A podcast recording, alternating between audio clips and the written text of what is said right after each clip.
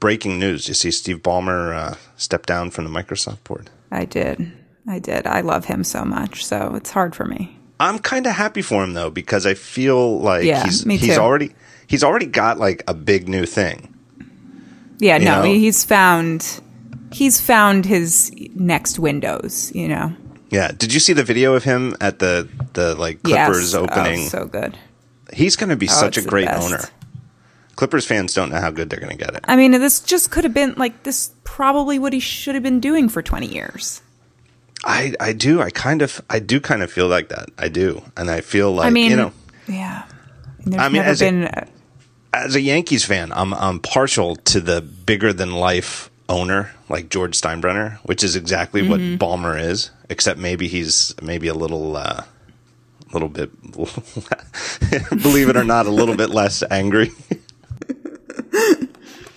I mean, the guy knows how to keep his cool, though. Have you ever seen the video on YouTube where he's at like a German press conference and somebody throws something at him oh, yeah, yeah. and he does, he's completely unfazed. Like it doesn't really bother him, Right. you know? And he just like keeps spouting Microsoft propaganda and like it doesn't really matter at all to him that he just got hit in the face by some German.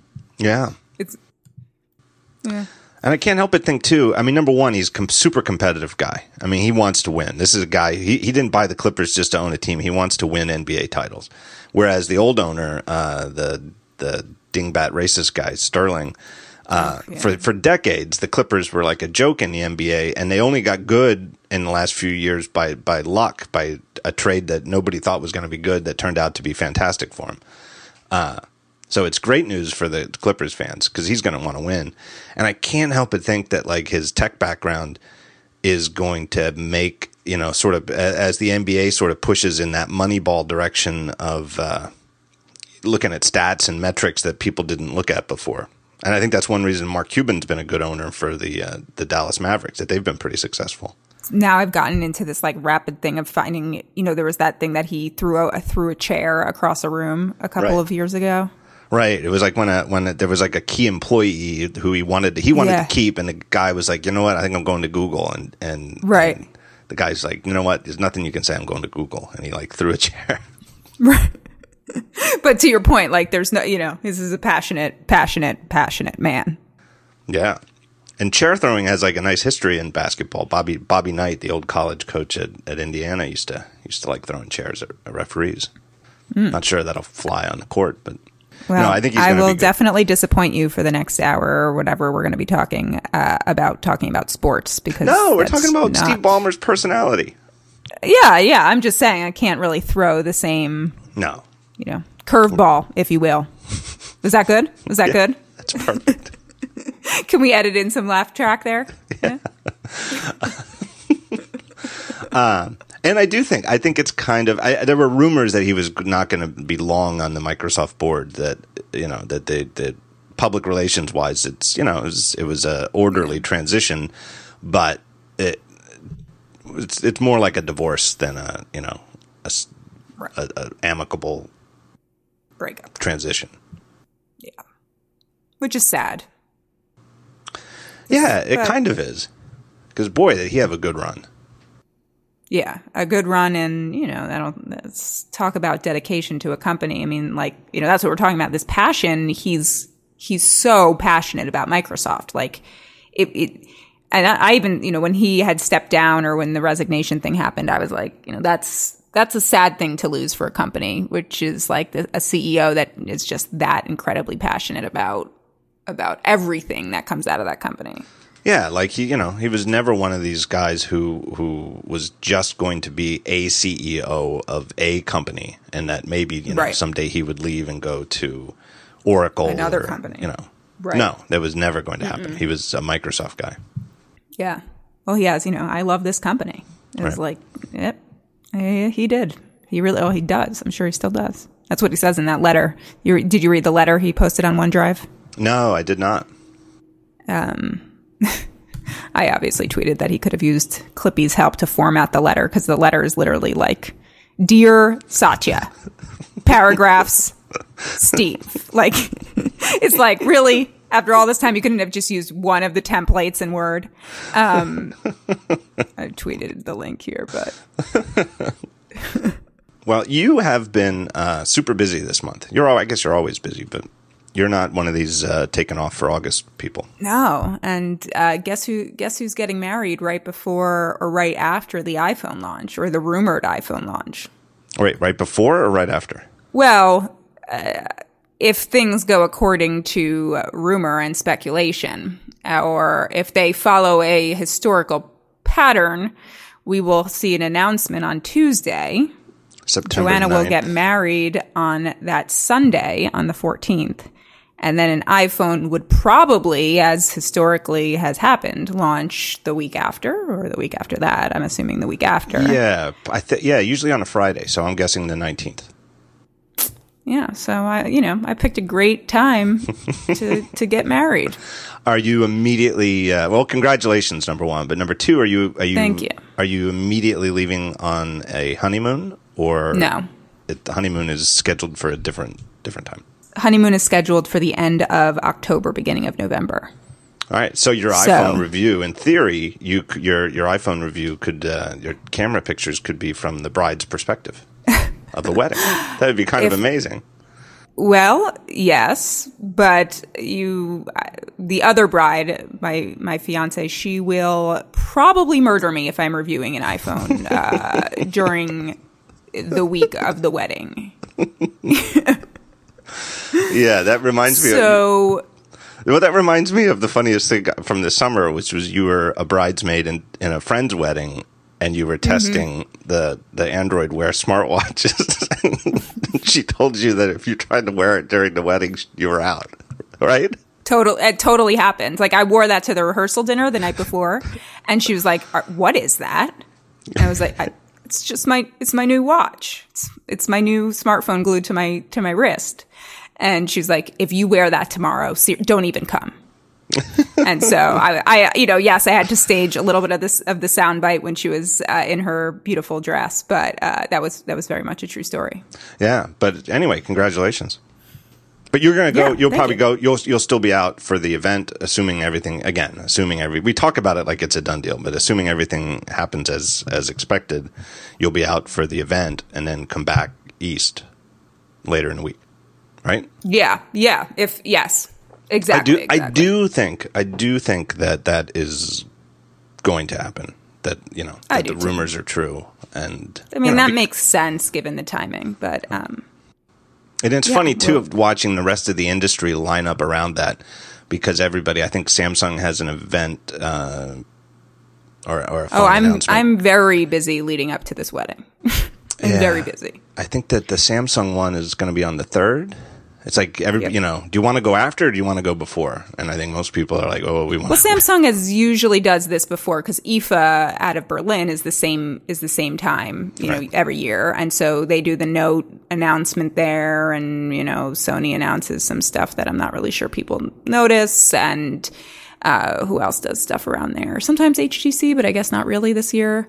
Um, and then Motorola has an event like that Friday or that Thursday before. Uh, it's that's the fourth. So yeah, good times. Yeah, and there's the the added possibility that that this will be the event. And again, this is just speculation, but it could be that coincident with the iPhone, Apple will have their wearable stuff, long long rumored, supposedly imminent wearable stuff. If you know, which would probably. Well, I don't know. It, d- d- you know, questionable whether that would come out at the same time. Maybe the reviews would be, you know, maybe they, they'd announce it then and it would come out at a different time. But could be a lot of stuff to review. Well, everyone jumped on something you said a couple of weeks ago, right? You, Yeah. You, um, and by the way, I didn't really read that as like that was your inside sources, and I know Right, you kind of refuted that. Um, That's because you're not stupid. I mean, I was cracking a joke. Yeah, I I would think that was not going to happen at the same event as the iPhone. But that said, I don't I really don't know much and I think it's really hard to talk about some of this health kit stuff without talking about that product. But I, again, I don't really know. Yeah, I talked about this a little bit last week, but it's to me it, it was just just a guess trying to crack a joke about what if the, the Moto 270 doesn't come out until after Apple announces their thing. Um, Well, it looks like the Moto 270 will come out before, and it will be close to two hundred and seventy dollars. Yeah, I, I, saw that too, and it made me laugh. No, when do they say that the the Moto 360 is going to the rumored release date? It's like imminent. It's like couple, like sometime in the next week or so. I think they are holding this event on September. I got to look through my inbox, but they're holding an event in in September in Chicago, I believe. Oh, so that's. Oh, see, I didn't see that. Yeah, and then the then the pricing leaked this weekend on Best Buy right. for two hundred and fifty dollars for the Moto two seventy or three sixty. I'm actually excited about this. I, I, mean, I know a lot of people when I put it on at Google I/O were well, people were saying that I was wearing a um, what were they saying I was wearing on my on my wrist? Some you might have made a great joke about what I was wearing on my wrist. That's possible. I don't remember that.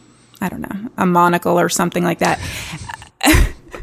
But I mean, you know, it's I think it's the first smartwatch that comes closest to looking like a watch. It definitely is very big. The face is big, and uh, I know there's been some issues about how the the screen isn't really fully a circle, um, but it looks cool. Definitely looks better than the than the two the LG and the Samsung that I've that I've worn throughout yeah. the summer. Yeah, but I still I, I concur with your review of the earlier two, though, where it's just highly questionable whether. I mean, and for some people, of course, some people, you know, you can find some people who want everything, you know, any idea under the sun. But the idea of getting a buzz on your wrist every single time you get a notification is, to me, it's it sounds like punishment.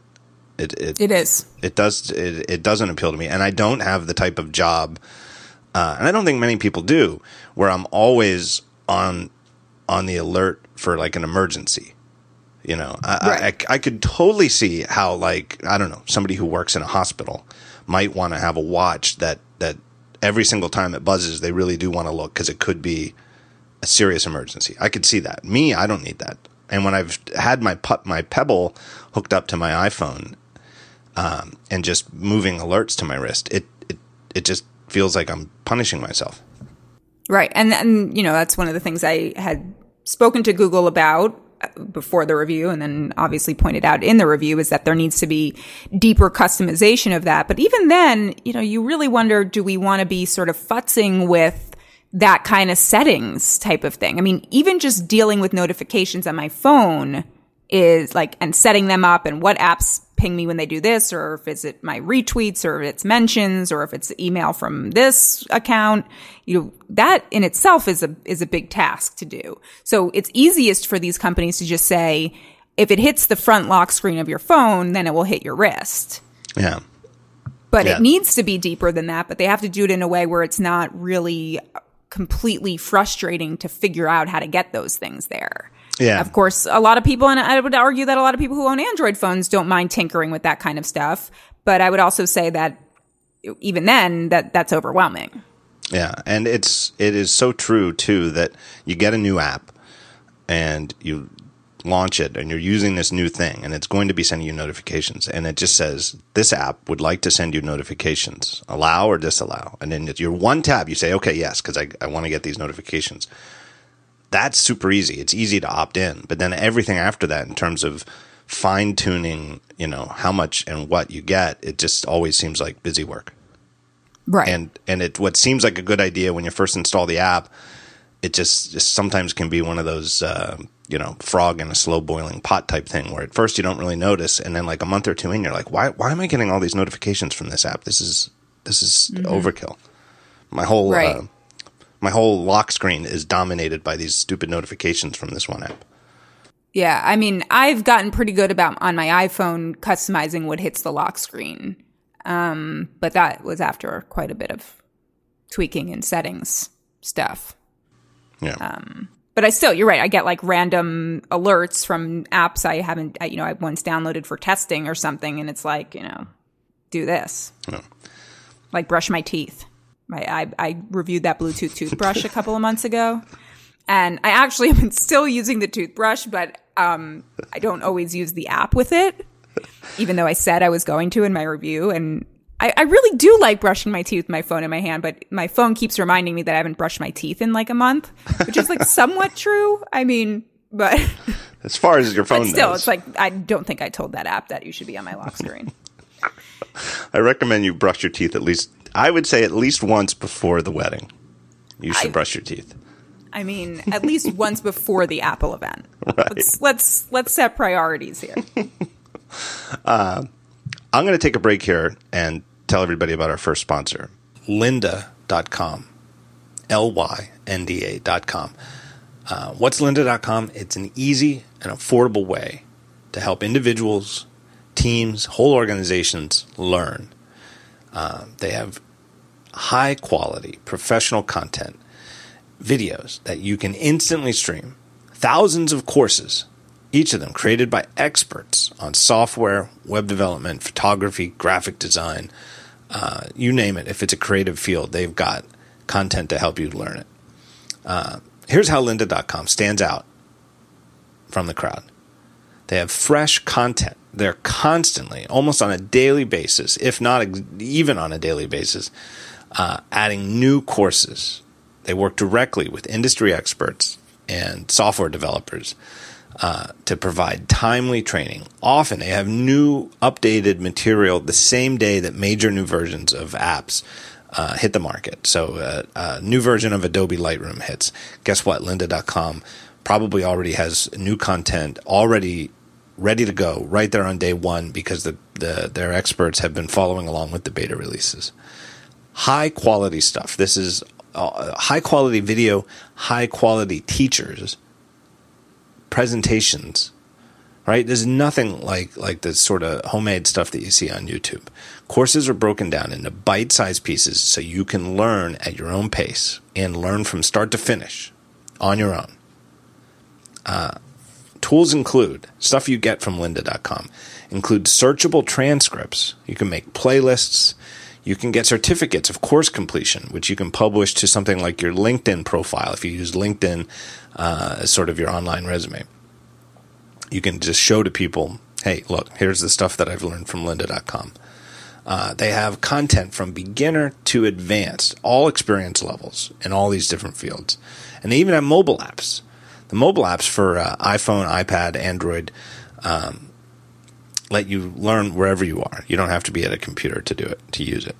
Uh, how much does it cost? Here's the deal. The regular price is one low monthly fee, 25 bucks a month, and that gives you unlimited access to all of their video tutorials, over 100,000 video tutorials. They also have premium plans. You can upgrade to a premium plan. That's like you pay like on an annual basis, uh, and you get a lot more. Uh, one of the things you get is you get offline access. You can download videos to your iOS and Android devices and watch them offline. Uh, premium plan members also get to download project files and you can practice along with the instructor. So, where do you go to find out more? Go to lynda.com, Linda with a Y, slash the talk show. And here's what you get with if you use that code you get a seven day free trial, unlimited access to their entire library for a whole week just to see how good the stuff is. That's how confident lynda.com is that once you see their content, you, you're going to sign up for more. So, my thanks to lynda.com for their continuing support of uh, this show. All right, we're back. Um, one of your recent pieces, um, probably the most recent, I think, was your review of the. I'm going to get the name wrong. The HTC One something something Windows phone. You can do it. You can do No, it. HT it's the HT. So here, it's the HTC One parentheses M8 close parentheses for Windows. It's not with Windows Phone, and it's not with Windows Phone 8.1. It is for Windows. for Windows. For Windows. So yes, the review did not include a review of the phone name, as somebody, I think Rene Ritchie tweeted that to me, but it should have. The gist of it is it's pretty much the exact same hardware as the Is- HTC yeah. One M8 that we know from Android, except Yep. it's running Windows Phone. It's got the same size. That's exactly screen, right. I'm looking at both of them right now. Right, and it has the same gimmicky. Well, not I I shouldn't say gimmicky. It has the same trick with the camera where there's two cameras. One that's like the really the what do they call them? Ultra pixels. The one that takes the main picture, and a mm-hmm. second one that's used for some kind of trickery about changing the focal point focal distance after you've snapped the photo. Exactly, exactly. It's like the depth of, of it collects depth information and then it sort of layers it, and so you can refocus, which it doesn't really work all that well. Um, but yes, exactly. Carbon copy of the Android version, just running different software. Right. Um, and I saw you had a little back and forth with Twitter uh, on Twitter with uh, somebody from from HTC about that it was a great review, but oh, the headline because right. the headline is uh, what was the headline? The, another the great phone, another great phone you probably won't buy. Yep, yep. Which um, is interesting. Yeah, I mean, and that's not because of the hardware. I, you know, I actually said around uh, uh, pretty much similar thing about the first HTC one, um, the M8 that came out in March, because it was the same situation with the HTC one last year. The Android version of the phone was really, really good, but nobody bought it because instead they listened to the marketing that they saw everywhere from Samsung and they bought Galaxy S5s or S4s or S3s, whatever was out at the time, instead of buying the HTC one. So I think, you know, HTC is sort of always seems to get caught in the middle of these things where it's like they make really good stuff, but nobody really buys them, whether it's because of the of the marketing or whatever. But I think that's actually changed a lot with the recent phone. They had a lot more stock than they had the, with the original one. They did a better job of marketing it. The reviews are really good.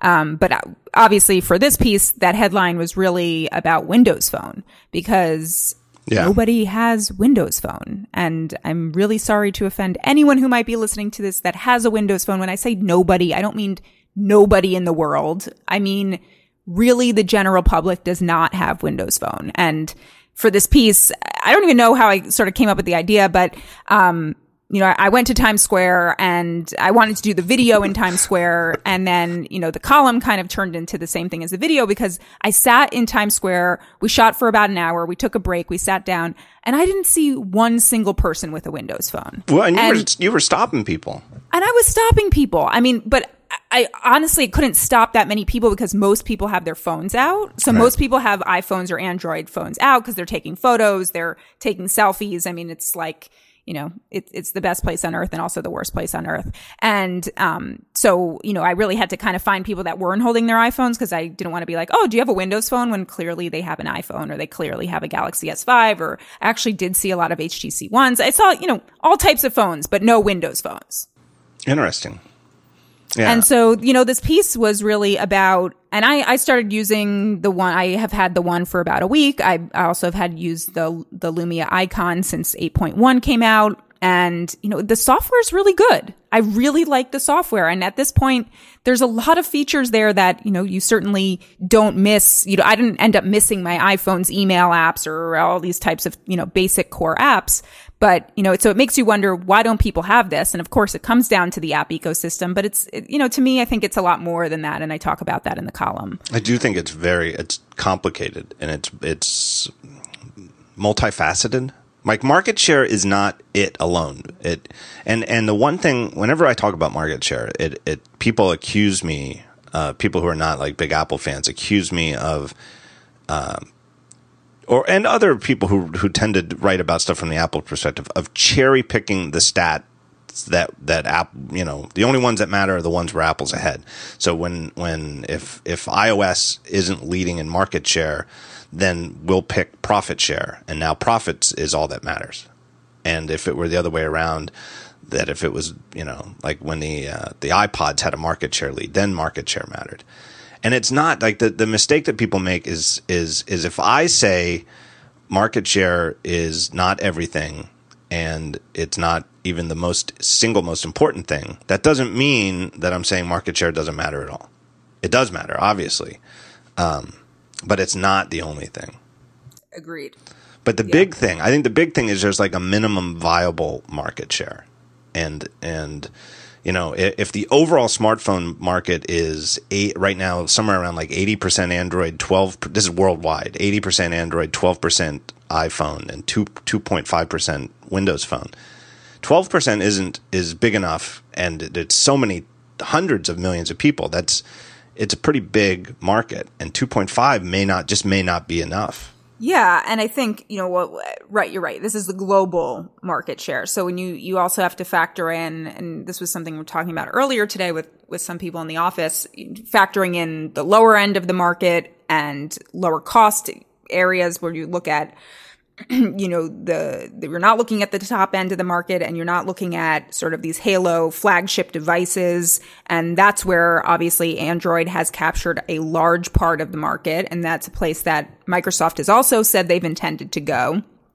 Um and so that that's certainly a different look at market share than when you look at either you know us or you look at sort of country by country. Yeah I do think there's also I, I have thought about this so much over the years because I and I feel like every market pl- ends up playing out differently. Right? There's some similarities between this and the PC wars of the 90s between Mac and Windows and similarities, but there's so many other factors are different that it's there's only loose similarities and and everything every market plays out differently. But um, the one thing that I, I do think holds true in just about every category through the decades is that you somehow have to get early adopters, usually have to get early adopters first. You've got to get some enthusiasts on board, nerds, right? The people who listen to stuff like this show and, and who, who like to geek out and, and review 29 laptops or something like that. You have to get them first. And that's the one, you know, and iOS clearly has that and had it right from day one when people, you know, those were the people who lined up around the block in 2007 to buy it. Android definitely has that. You know, there's, you know, and that's the whole, you know, Coke versus Pepsi flame wars that you see in the comments on, on general purpose tech review sites. I think that's step one of the Windows Phone problem is that there aren't any of them. Right? Yeah. And, and I think well, the, there, they are there. Um, I just think they, I think it's still a timing thing. Like they might have come along too late. Yeah. Right, because they they are they those people are there. I've heard from them today. Um, well, again, and, again, when we say nobody, we don't really mean zero point zero. We right, mean right, right. practically nobody. Like effectively, right. you can round down to zero. Yeah, you're right. You're right. Um, I I just I come back to a lot of it being timing. Um, and I think, you know, and, and Microsoft admits that it was timing, right? Um, yeah. you know, they'll say, well, we actually were, we were, had Windows Phone, the idea, but then, you know, Android came out and stole a lot of the, the market and partners and et cetera. And I think, you know, part of that is that by now, when we're looking at this five years or six years deep into the smartphone market, now finally Microsoft is good enough on a platform level to be in line with the competition. And at this point, what does that matter, right? Yeah. It's not necessarily pushing ahead the smartphone in some radical way that I'm going to say to someone, no, you've got to get this phone. Right.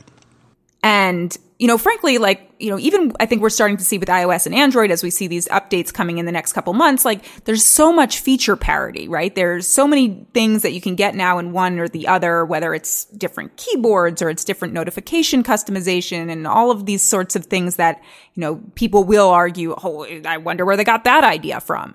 You know, we're getting to that point where it's so it is so reliant on the apps that we have, but there's still nothing that has pushed smartphones so far ahead into the future. And I'm not even sure, I can't even imagine, like, I don't look at my phone and say, I, I mean, I look at my phone and say, these are the things I would want, but they're not necessarily radical ideas. Yeah, it's just refinement, refinement, refinement. You know, right? It's and like, it's, it's like refinement, and and there there are basic things, but I I don't think even for basic things I would I would switch to a different platform if it didn't offer everything and more. Yeah.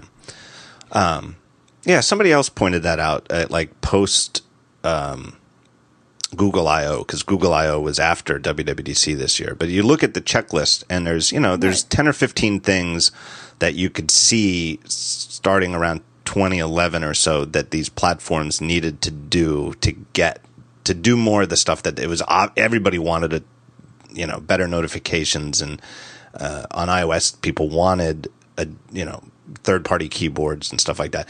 And you could just see that the two companies, you know, Google and Apple, they just had a different order, mm-hmm. different priorities of which ones they were going to do first. And eventually they just, you know, they both checked off all of them.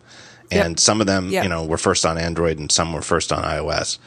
And we're getting to the point this year where they've sort of gotten to the bottom of that list. Not that, that there's nowhere for these things to improve, but all the big obvious ones from about four or five years ago, they've gotten to. Right.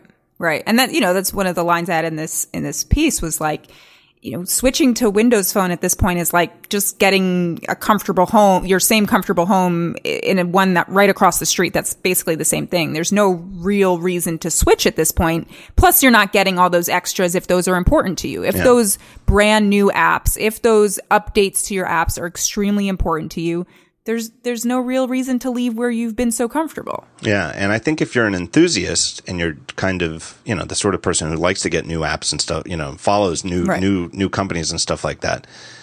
It, Windows Phone has all that stuff. You know, like you you pointed out Instagram, which is a great example where where Instagram was iOS only, famously for right. first couple of years, and then and then the Android version came out and you know it was huge and then it you know fueled the billion dollar acquisition by Facebook and eventually, there, now there is a Windows Phone version of it, but it was way after the, even the Android version. And even now, it still lags because they've added these new, the, the latest version of Instagram has a bunch of new editing features that aren't in the Windows Phone version. Right. Right. And that's, you see that across apps. Like my Rdio app, I spent like 10 minutes in the car trying to find my top, where I usually go to find, you know, pop music. And I could not find the playlist in the Windows Phone app. Right. And I'm pretty sure it's not there, but I gave up.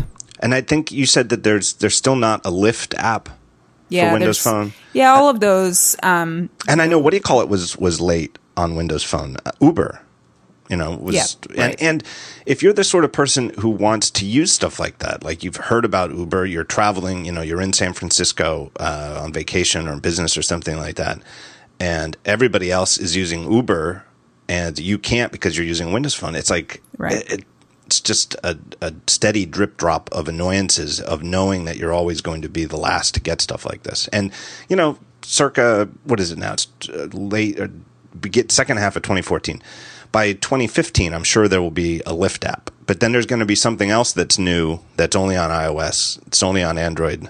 Totally. And that, and that's the number one reservation I have about the platform. But, you know, the funny thing is that I think maybe two years ago we would have said, well, this is an okay platform. This is an okay phone, regardless for people who have not had a smartphone yet. It's a good yeah. beginner phone.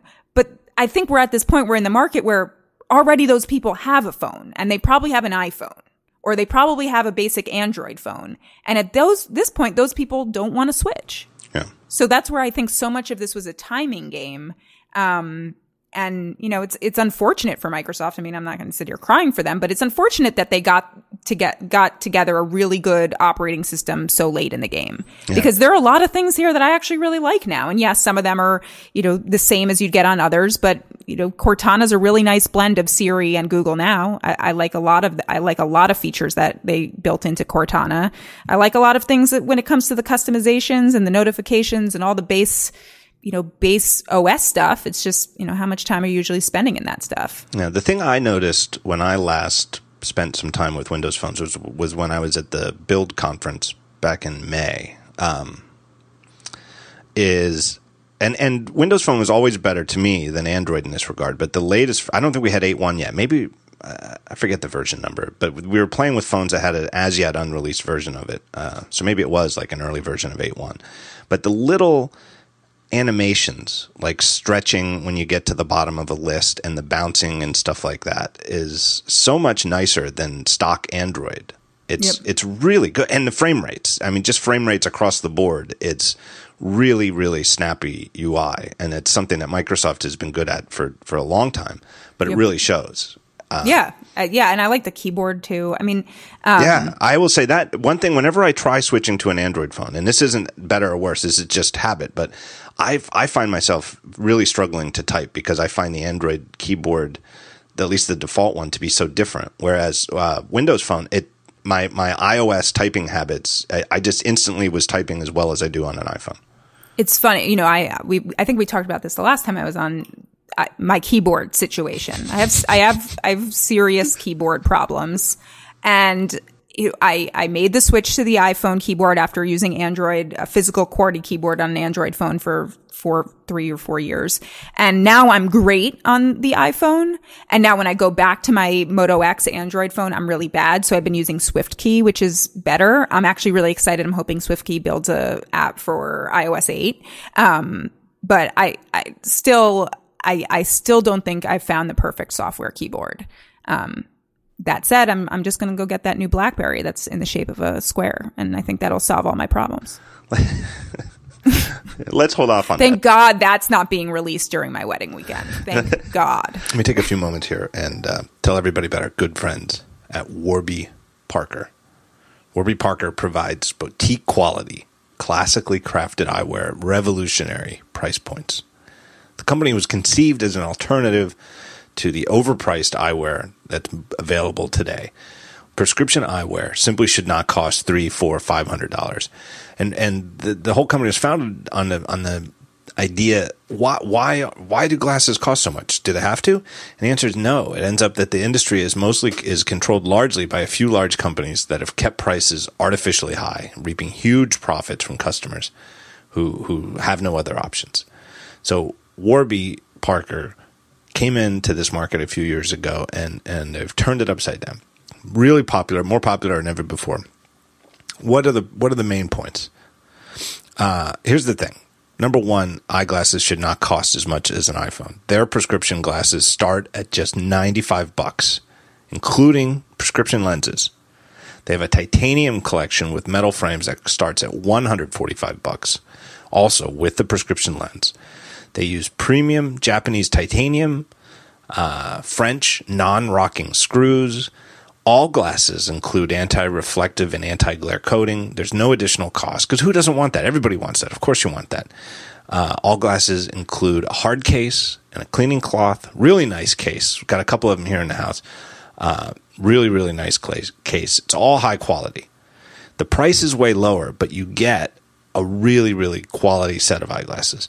And they make buying glasses online easy and risk free. They have a home try on program. So you go online, you look at their website, find the frames you're interested in. They have some cool features on the website. You can use a webcam, get your picture up there, just get a basic idea of what the frames look like on your face. But then you pick five pairs and they just ship them to you.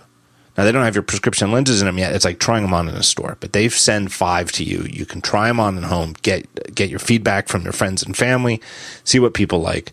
Uh, and you can keep them for five days before you send them back. Get get you know sleep on it. Look at them for a couple days. Then you send them back. You tell them which one you want, if any, and uh, when you place your order for prescription glasses, they'll get started on them right away, and you'll have them in your hands within ten business days. Um, in my experience, our experience here, uh, usually less. So here's another great feature about Warby. Got to mention it. For every pair of glasses they sell, they distribute another pair of prescription glasses to someone in need around the world. For a lot of people around the world, access to prescription glasses is just out of reach. And Warby Parker is doing great work on a one for one basis with the glasses they sell to uh, to help turn that around. So, where do you go to find out more? You need eyeglasses. Here's what you do: go to warbyparker.com slash the talk show. warbyparker.com slash the talk show. And uh, you'll get your five try on frames. And by using that URL slash the talk show, you get free three day shipping on your order. Send the frames back, choose your favorite pairs. Warby makes it completely risk free uh, with that free shipping, three days. So my thanks to Warby Parker, and go check them out if you need new glasses. What's this? That I did. I was kind of hoping that would be out by now. We were talking about the the square BlackBerry. I know. Um, Where is it? As soon Where as I saw it? it, as soon as I saw it, my first thought was that's interesting, and my second thought was, "Ooh, I can't wait to talk to Joanna about that." but you think maybe maybe you're over physical keyboards now? Maybe your habits have finally switched. I mean, they had they had to, right? We have to adapt. So I had to adapt. And I'm really fast on my iPhone now. I'm actually really fast on SwiftKey too. If the phone can not be so slow, my Mo- the my Moto X is really slow now. Um, but I'm really fast on my iPhone. And I'm excited about the iPhone's predictive text stuff with iOS 8 as well. So, I mean, I can't say that I haven't done a typing test, me versus myself, on the iPhone uh, versus an old BlackBerry, but that's a good idea. Yeah, but I, I there's certain parts of user interface design where it's almost more important, or not even almost, but it is more important how fast you think you are versus how fast you really are. And if you feel like you're fast enough on the iPhone, that's really all that matters. Even if you found out that, like, on a stopwatch, you're still not as fast as you were on BlackBerry. Right. So, a famous example of this is uh, I might botch some of the details, but this is like a really old Apple story, like from the 80s. Um, and I think I got the story from Bruce Tog. Well, I'll just call him Tog. Everybody knows Tog, but a, human interface design guru used to be at Apple, and now he's at uh, the Nieman whatever group. Um, and Apple used to used to test an awful lot of stuff in um, like with cameras in a uh, behind glass and just test real people doing stuff. And what they found out is that people were way faster like, let's say they wanted to print, they'd say, "Here, make a new document in MacWrite, and then go and print it."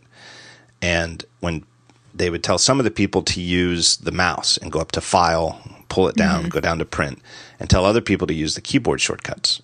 Uh, and they found that the mouse was using the mouse to go up to File, Print was faster than using the Command P to print or File Save in with the mouse was faster than Command S. Um, but then when they asked the users which was faster, it was like almost unanimous that they said using a keyboard shortcut was faster. Because so when they first had the research that said, "Hey, it's always faster to use the menu," they thought about getting rid of all the the keyboard shortcuts and saying, "Forget all these keyboard shortcuts. We'll just make the user use the mouse all the time because it's faster." Right. But it felt slower, and the best that they could figure it out is that when you when you use a keyboard shortcut, it's like two parts of your brain at once. There's the first part where you have to remember the um, what it is. Like you know you want to save this document, and then your brain pauses and goes, "All right, it's uh, Command S." You use your use your left thumb, put it on the Command key, and then you hit the S. And then you this do. This isn't true now, though. No, well, I, it might be different now because people are so used to computers. Who knows? But the point is, though, that it ends up that people don't remember the time they spend remembering right. the keystroke. It's like that didn't happen. And so the only part that they feel like they remember is the actual using their fingers. There's like a, a blank spot there where you don't remember it. I think it. I think it might be for a lot of people. Maybe for power users, it's not true. It's be- definitely not the case for me. I mean, right. But I think for typical people, it might be. But they still feel better. I guess that's the difference between learned, yeah, learned and whatever what's the uh, a learned action and what becomes habit. Yeah. That's not the right word, but you well, know what I'm, I'm, saying. Yeah, but like command command S is maybe a bad example because for a lot of us we don't even think about it. Like like my friend Michael Lopp, the Rands in Repose guy, he, he, when he's writing, he just he writes yeah. a sentence and then when he's thinking about what to write next, his fingers just do command S. Hmm. Because like you know, in the old days when computer crashes would just bring down your whole computer, right? you know you were always one one crash right, right, away right. from losing what you've written. So there's an I I have that habit. I hit. I still have S. that habit, but now that I work so much in Google Docs, I guess I've kind of killed that habit. Uh, it's to me, it's an important thing. Like on a Mac, any Mac app, even if it's not like a file based app, if it's like some kind of thing where you just it's like a library, mm-hmm. you know, type thing you should at least, even if Command S doesn't do anything, don't beep or anything like that when you hit Command S. Even if it isn't necessary, if everything you type gets saved automatically, let me hit Command S anyway because I feel better. Interesting. But that's. I don't I, think I even do it when I, I'm going to go into Google Docs now. Yeah, I have a horrible command, but Michael Lopp's is like pathological. Michael Lopp does Command S probably like uh, 30 times a minute. He just type, type, type, Command S, type, type, type, Command S. Hmm. Yeah, I mean, I, am gonna have to do a typing test. I'm gonna have to do a typing yeah. test when this when this new BlackBerry comes out. Though, who knows when that's happening? I do think it's a shame. This is another one of those things where it's like maybe too late, but it's like, man, if only BlackBerry had come out with a phone in that form factor a couple of years ago. Doesn't with, it, it with soon- software that was decent? Yeah, I mean that's the big if. Um, Yeah. But boy, form factor wise, it really looks to me like, hey, here's somebody who's not just trying to copy the 2007 iPhone. Right. But what I mean, I, and I know they've made some arguments that the square shape and the aspect ratio of the screen is better for like I think it's Excel documents. Yeah, like really, like yeah, like really, that's where you're. I mean, it's it's right on marketing message for them, I guess. Um, It's better for But- Instagram. right. Right? That's a good point. It's it, it's a it's exact square shape for an Instagram. Yeah. I'm sure the camera's going to suck. Yeah, probably. Well, maybe it won't. I do Oh, feel like that's part of part of the irony of Instagram lagging on Windows Phone is that Windows Phone as a platform is known for having good cameras, Great cameras. Yeah. like just Yeah. platform wide. I mean, that's actually one of the things that's hard about this HTC is that you can get way better cameras on the Lumias. But I prefer the design of this HTC to the the Lumia, you know, the Lumia design. Yeah. Yeah. HTC is interesting. You know, I know we're a little all over the map here, but HTC is an interesting company because I, I've said this for years, and it's sort of it is. It just goes to show how how. Again, you can. I say design is very important, but it's not. It doesn't mean everything, right? And there's HTC is a great example of a company who I think has every year, year after year, has produced better designed phones than Samsung. And, Oh, yeah. and just Hands got down. just gotten annihilated in the market. From the start from from the start of even even if you think about when those both of those companies were making the original windows phones you know when you think about uh what was it? Was it the uh, what was that htc with the slider? Oh, I Uh, remember that was a really good phone. Um the diamond? No it wasn't the diamond. It was in that same family. Yeah. Um, well, the thing I remembered, and this this goes back to that that the the sort of transition years when the iPhone had the modern smartphone market to itself because Android wasn't out yet and Microsoft was still on Windows Mobile. You know, 2007, 2008, 2009. htc tilt Yeah, HTC Tilt. HTC back then was that the was a world's good phone they were by far and away the number one um, Windows Mobile handset right maker. yeah I that's what i was talking about i didn't mean windows phone i meant windows mobile right, but they were to Windows Mobile what like Samsung is to to Android. Like Absolutely, because they made these types of phones. They Right. made the good keyboard. They had a stylus that came out. The um, what was the other one after the tilt? I'm, I'm losing my my memory. Was it the the Arrive? Was the Windows Phone? Whatever. They made great keyboards on these. Yeah, I think this is basically what I'm getting at here is that Um, right. I really want HTC to make an old slide out keyboard phone with Windows Phone with apps that I want to use. And I'll be happy. I do think there's and, and you know they've used better materials than Samsung. I mean, it just you know the the there's to some degree. I mean, it's not the most important thing. I mean, it's it's it's not logical, I guess, to say how good does the phone look when it's not even on before you even know which operating system it is. But for something you carry about with you all day and that you do hold in your hand all the time, it matters. I think you know, does it feel good in your hand? And HTC's phones feel way better than Samsung's. Oh yeah, Samsungs are. I mean, I know now. Like last week, they announced this one that has a little bit of metal on it. Yeah, just the frame, just the the. frame. Um, it's almost like they're they're like four years behind. Right. They're they're sort of like the iPhone 4S and 4, you know, with the metal outside, but the back is still plastic. Yeah, I mean, it's Samsung phones feel like Even like the crap. reviews, I because I read all the you know the the reviews of these things. I don't necessarily link to all of them, but uh, even from people who are big fans and you know like a really glowing review of like a new Galaxy phone, it inevitably mentions you know kind of a cheap build quality feel to it. I, I, I don't, I, I haven't really read glowing reviews of the Samsung phone. Not Of the- recently. Not would recently. Right. But I mean, it is, it, it was baffling to me how many more people, I mean, even appreciated the Galaxy S4's design over the HTC One about two years ago. Yeah. That people, even, even when all things, other things were equal, people were recommending the Samsung over the HTC. Um, and and part of that was marketing. Part of that might have been some of these software features that no one ever figured out how to use, and now they're not even in the phone.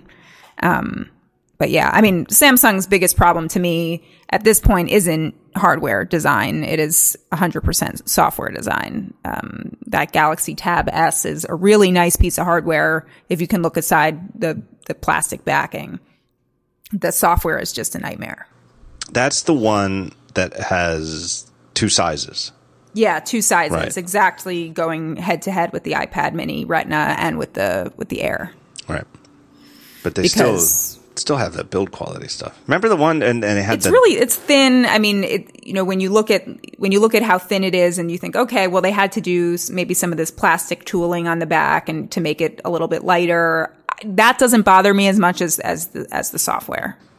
I think part of it too, I do think part of it is A, it's an institutional lack of taste. Because even like materials aside, even if you say cost wise, we've got to build this out of plastic, um, they've done things where they've made the, the back look like fake leather and they even have like fake stitching. And it's, Right, it's right. just tacky. It's so tacky. But I think another thing We're not going to discuss the band aid back either again. We're not going there. I think another factor though is that they put out so many things a year, you know, that they don't just concentrate on one or two flagship new devices that I forget how many tablets Samsung has put out in the last calendar year. Somebody when they came out with the Tab S tallied them all up and it's like, I did, yeah, I, and I don't remember. I think it was like 9, 9 or 10. Actually, I said to my editor this morning, uh, Wilson, in case he ever res- re- hears this, um, I said, "Oh well, there's this Barnes and Noble event tomorrow, and they're releasing the Tab. You know, according to the rumors, it seems like they're releasing the Tab Four with you know some Barnes and Noble software." And he's like, "Wait, the Tab Four? Didn't we just review that?" And I was like, "No, we we reviewed the Tab S." He's like, "Oh, right, there's a difference."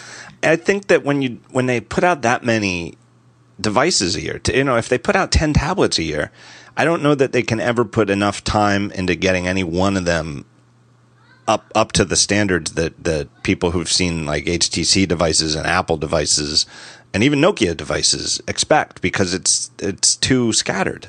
Right. You well, know, that that was the argument they made with this Tab S. They said, you know, this is this is the flagship tablet, like just like the flagship phone with the Galaxy S5 or whatever, you know, the 4 or whatever that they do every year. This is the flagship tablet.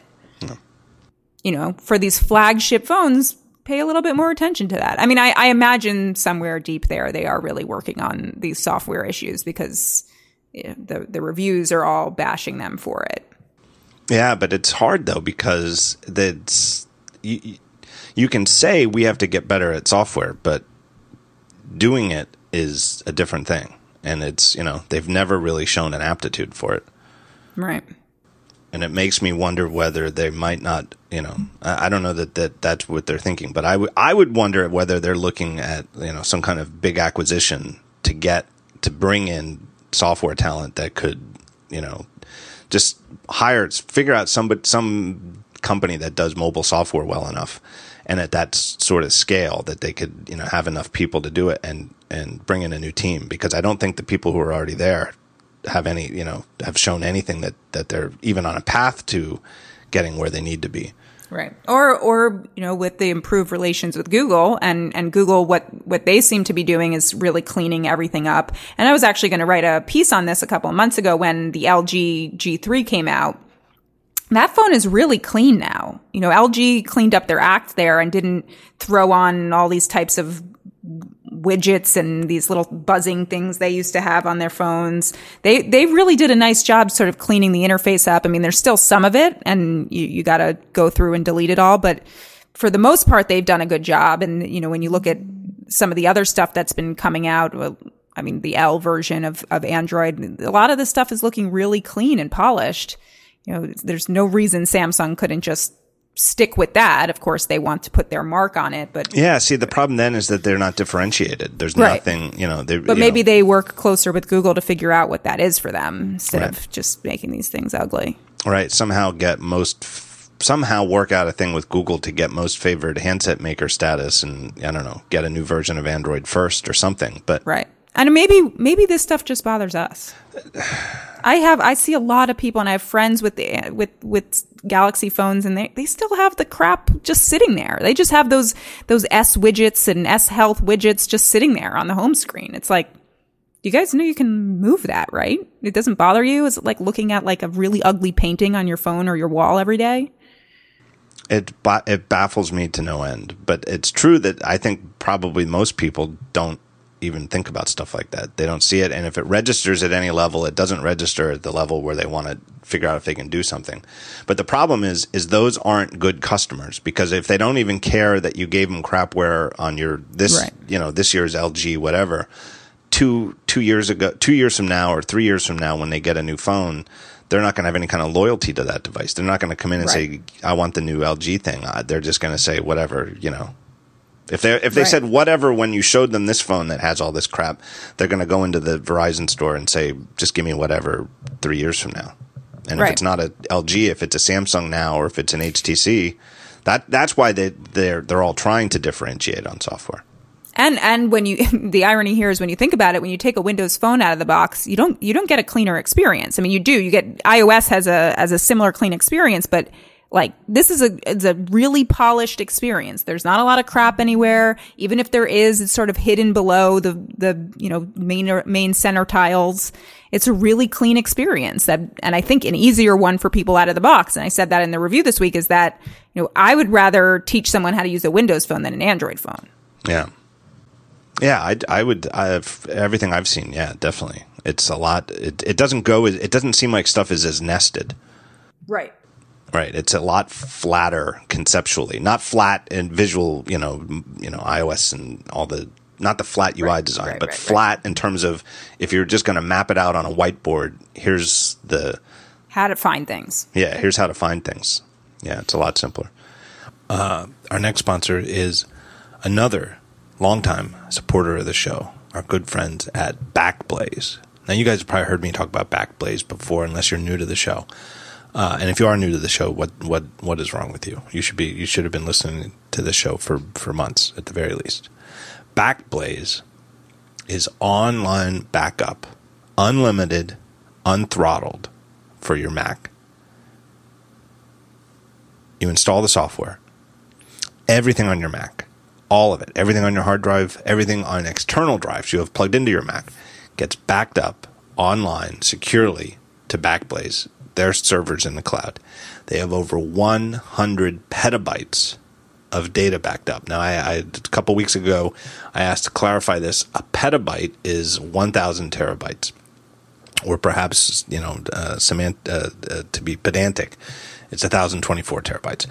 Um, so that's the next level up from a terabyte. They have over 100 petabytes of data backed up. Um, anyone, I guess, can back up your data, but what what, you, what about getting it back? Well, Backblaze has just crossed the six billion files restored mark. In other words, users of Backblaze have restored over six billion files from their cloud-based servers. You can access your data anywhere. They have an iPhone app, lets you access and share any of your files. So while you're on the phone, you can log into back, open Backblaze, the app, go there, navigate to any file, and you can email it to somebody. So if you're out and about and somebody says, Hey, give me that file, you know it's on your Mac.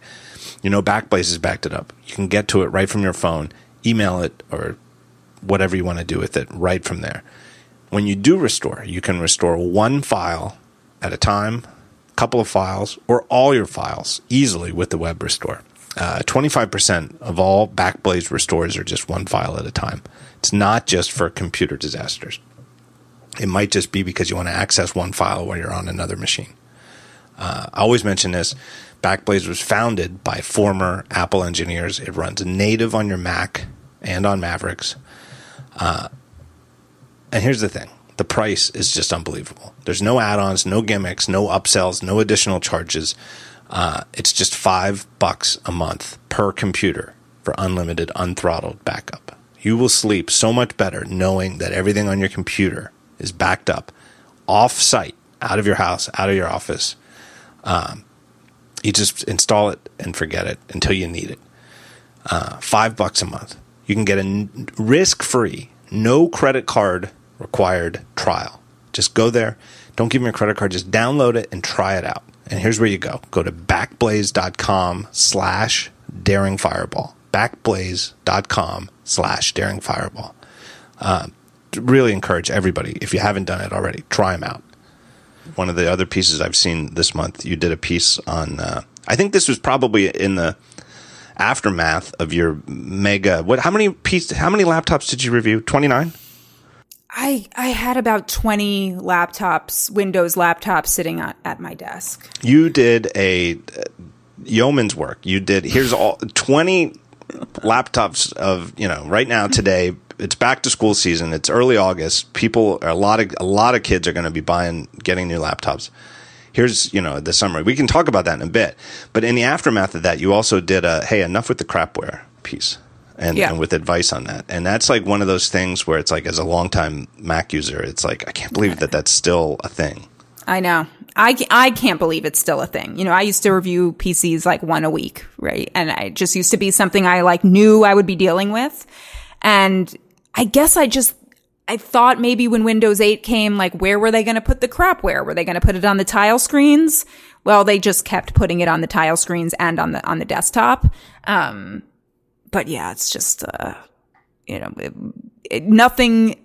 It could be one of the things that makes me. I, I don't know if I get more angry at the pop ups that come up. Like if you're doing something, like I was, you know, writing my column and something, and then like three McAfee or Norton pop up ads come at you, and you're like, you know, I already told you I'm not going to reboot the system or give you my email address right now.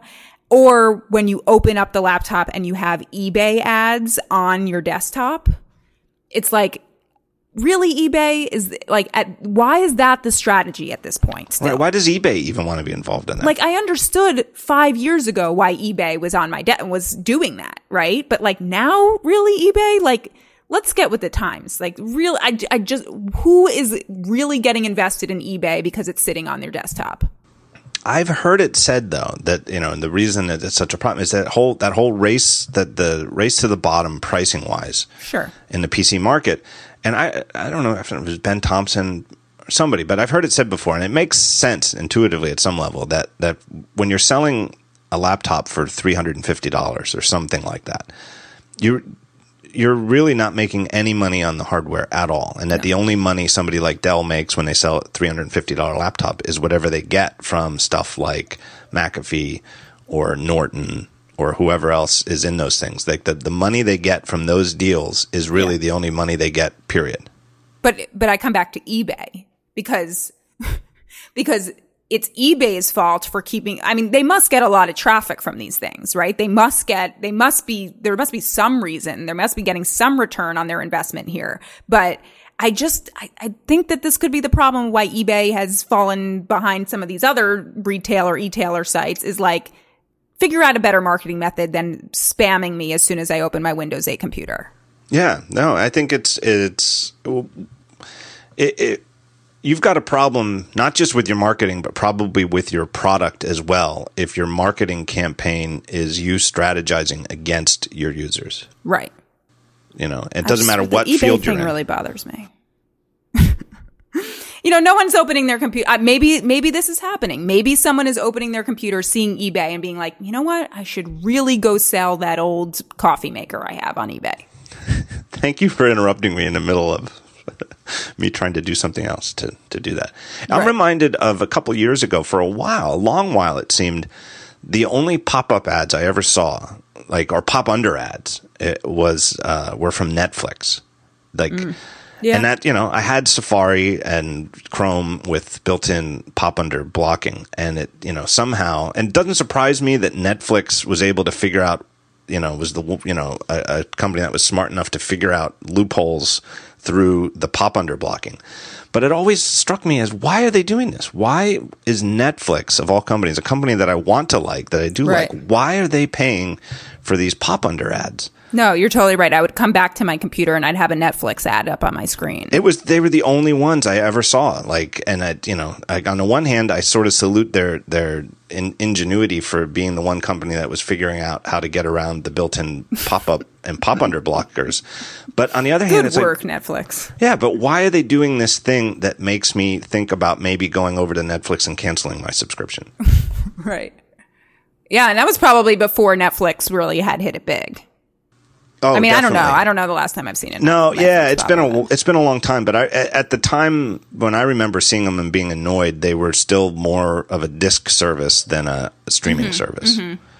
Um, but it just seemed like an odd, very odd branding choice to associate themselves with a form of advertising that that browsers explicitly that the browsers advertise we block this stuff. Right. Right. Yeah. I mean, it, it was, it's very frustrating too that even on the highest end Windows laptops, you're still getting some of that, uh, uh, some of these crapware pieces. Cause Yeah, I'm just, I'm just thinking through. I'm thinking, you know, the Acer that I talked about in that quick sidebar that I wrote to the, the laptop piece, that's a, that's a $1,300 computer. You can get it now for $9.99 or I think it was $8.99, um, at Microsoft stores. And I I really did a lot of shilling there from I mean I'm basically telling everyone go buy your your computers at Microsoft stores because A you're getting these really good deals on them and then B they're not selling them with junkware. So everyone buy your computers from Microsoft stores if you're in the market for a Windows PC. But I had gotten this one from Acer and I mean, this is a third, it, it comes with a nice case. The box smelled good. I mean, like the whole thing is like a really premium package. You cannot even believe Acer made this computer. I mean, I, I can remember reviewing some of the worst, some of the worst technology that I remember reviewing came from Acer, like terrible laptops years ago. And so like you look at this beautiful piece of hardware, you open up the thing and then you see Norton, eBay, tons of third party apps that you're just like, where, you know, I think they were from some sort of Chinese, um, uh, what's a, a AB word processor or something like that. I can't really remember the the name of the the company, but you know, like you just paid really uh, like you paid a lot of money for a really nice computer. Why is this stuff still sitting here? Clearly, I'm getting very totally- angry about it. I do. Yeah, well, I think I I think it's worth getting angry about, though. I do uh, because, especially uh, you know, especially for the ones that you pay a, a premium for. Like Right. if you're if you're buying a two or three hundred dollar laptop, it still stinks that you're getting loaded with getting it loaded with crapware. But you can understand the economics of it. But again, yeah, like you said, a nine hundred ninety nine dollar laptop. If your laptop is hundred dollars more than the entry level MacBook, that's that's you know you're in a premium price zone. Like famously, Apple's you know MacBooks are start at the high end of of prices. Uh, and there's really, I just can't see how it's. Why are you nickel nickel and diming them? Yeah. Yeah, you're, I mean, but it's exactly what you said before. It's that that's where many of these companies are making profit, and the sales teams from Acer to Dell to all of these are convincing these people that it's great real estate. But on a nine ninety nine laptop or a thirteen ninety nine laptop, that shouldn't be where they're making their profit. They should be able to, you know, make a profit selling that with a clean version of Windows. That's true. I- Here's a question. but they're, these are the add-ons that they're, you know, Right. it, it, it's better for them. And then on top of it, they they skin the browsers. That's another thing Acer does. Still, Yeah, really, how do they? What does that mean? that means there's there's like a tool brow like a toolbar that's preloaded in the browser. What year Yet again with 19- eBay. 1998? Yet again with eBay. Wow. I mean, the eBay stuff really bothers me. I'm not sure why. Like maybe if it Well- was a link to a better, I just don't do that much stuff on eBay anymore. Yeah. But why, I, you know, why- Amazon's in the in the same business. Amazon, um, I think it maybe it was Toshiba preloads their am, preloads an Amazon app. I don't know. wow. Yeah, I should have done this more scientifically and done it a flow. What about the Chromebooks? Now, Chromebooks are really low price points. Uh, you know, for the most part. I, I mean, you know, like the the the what's the Google one, the Pixel aside, right. Um, but most of them, you know, the whole point of them is that they're sort of the new netbooks pricing Yes. wise. Are they? Do they come with crapware? No, no, and and Google is very strict about what these OEMs can put on. Are they, they are just like Android in some ways, you know, where they have sort of these strict guidelines. I mean, obviously, you know, they let people customize. They're way more controlled when it comes to Chromebooks. So I wonder if uh, Microsoft can't enforce it just because of the remaining fallout from the 1997 antitrust stuff that they can't Maybe. they can't bring the hammer down and say you can't because I know you know because Ben Thompson used to work at Microsoft and he's you know uh, been explicit about it publicly that it's a huge frustration inside the halls in uh, Redmond that the This Windows that most people see is so junked up Yeah. right from the start. Well, I mean, it does affect performance. There's no doubt that it affects performance. You know, if this was just stuff that you could just sweep away and put it in, a, in like a little folder, that's one. But this stuff affects performance. So you have these things popping up. I, you know, one of the apps opened because it told me I had to like, you know, do I want to agree or whatever. And the WildTangent games, that's a whole other situation where if you open that up, that's running in the browser and they've got another app that's running. So yeah, I mean, no doubt Microsoft has been upset about this stuff for for forever, and that's why they're they're offering it in their stores without this. Yeah, and I think that it's you know for a long time. I mean, Apple's always focused on um, uh, a lot of effort on a, a first run experience, on good stuff like good packaging and stuff like that. Um, even before you turn a device on, that it, you should be already be having a good experience just opening the box. Um, and for a long time, they were unique in that regard because they were sort of the, the wild stepchild of the industry. But uh, you know, anybody who's successful, people are going to start studying what they do. And clearly, Apple's you know over the last ten years is the most successful gadget maker in the industry. And I think it's caught on, and everybody is, you know, the, the average packaging in general. Like you're saying that even an Acer comes with good packaging now. Very I think nice that's packaging. I think that's the Apple effect. It smells almost as good as an app as a MacBook. And yes, you know this this thing about laptop smells is very important.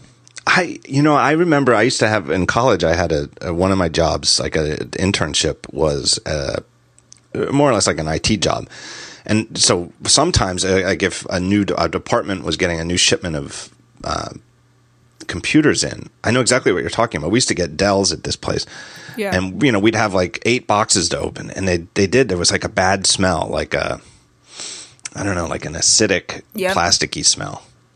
Yeah. Um I think there was an HP or a couple of years ago. No, no, no, no. It was Dell last year where people were complaining that their lapt the new laptops were smelling like urine. I, I remember that. I do remember that. and people were writing in and it had something to do with like the glue or some sort of Yeah. thing um yeah i mean you can get a bad smelling laptop i mean mostly though like i have this like i just love the smell of a new laptop it's like a new car you know i i, I have i i'm really showing my hand here on this podcast I know exactly what you mean, though. Um, you know I do know what you mean. it's it's like a, new macbook smells really good i mean it's Yeah. like and a new macbook air even better yeah, Yeah. Uh, it's no coincidence, you know. That's not just by chance. It's you know about caring about stuff like that and using good materials and not using cheap glue and. yeah Um, but I, think do remember a- that, like like when we would have like a, hey, eight new PCs came in, we got to set them up, and it was you know it wasn't like like you know there's people who work with raw sewage. I mean there are a lot worse smells that people have on a regular basis on their job, but it wasn't pleasant. Right. We're terrible people. We sit here. We are Like, horrible people complaining terrible. about like, the Oh, we smell have to open up a laptop that doesn't smell good. Oh, my job is so hard. But that's interesting. It is interesting to me though that uh, Chromebooks don't have that problem. You know, No. and and the first run experience, like here, I've got this new thing. I you know I just bought it, and that's when you're like, you know, it's it, it's a psychological thing. First impressions really do matter. Okay, turn it on. Here's how I turn it on. What's the first thing I see? Am I getting barrage, you know, a barrage of ads, or am I getting a, you know, professional designers have you know given you this onboarding experience to make it pleasant? It matters because that's like your first impression of the device the first time you turn it on is is like the starting point of the graph of your customer satisfaction with it, Yeah. right? I it's mean, not like you s- your customer satisfaction doesn't start at 0 and start inching up. It it No. It goes it down. starts somewhere based on that first experience, you know. Right. Or the excitement that you've got a new product and you're excited to open it, and then it's like, you know, is there the record scratch or are you, you know, are you, is there, you know, happy music? Are you, are you enjoying getting this new thing? Yeah, that's a good point because when your device is, it's just like a brand new car. You're excited. You're excited to just go to the grocery store, drive to the grocery store when you have a brand new car because it's you got a new car. Yeah, uh, I mean, I like open I open phones all the time, but when I get my own new phone, that is a different experience right? I'm like, this is mine. Like this is this is going to be mine for however long, you know, the right. foreseeable future. Four years, mo- many people keep their laptops, you know, or I, I, think that's what it used to be. I don't know now if, if that's the case, but yeah, I think it's longer and longer. I think that you know, I think that's part of the problem that the PC industry is facing. Right. Right. Is that people are holding them longer because they're doing stuff like you know they don't feel like they need a new PC that often because they're doing so much on their tablets, right? Or surfing, or they're just you know in the web browser and they don't need half the other power that is that they have. Yeah. Uh, but that is interesting to me that, that Google enforces that pretty tight, even on these devices that are selling for as low as 250 bucks.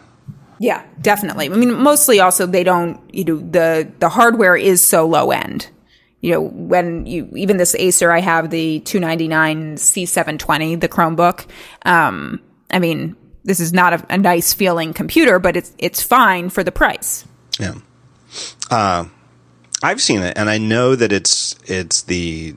I think it's one of the main ways that Chromebooks are starting to actually have an effect on the industry is uh, like K twelve education. Sure. Yeah. Like at my son's school, they do have some iPads, but it's an awful lot of Chromebooks, and like mm-hmm. when they do writing and stuff like that, um, it's in a Chromebook and in Google Docs.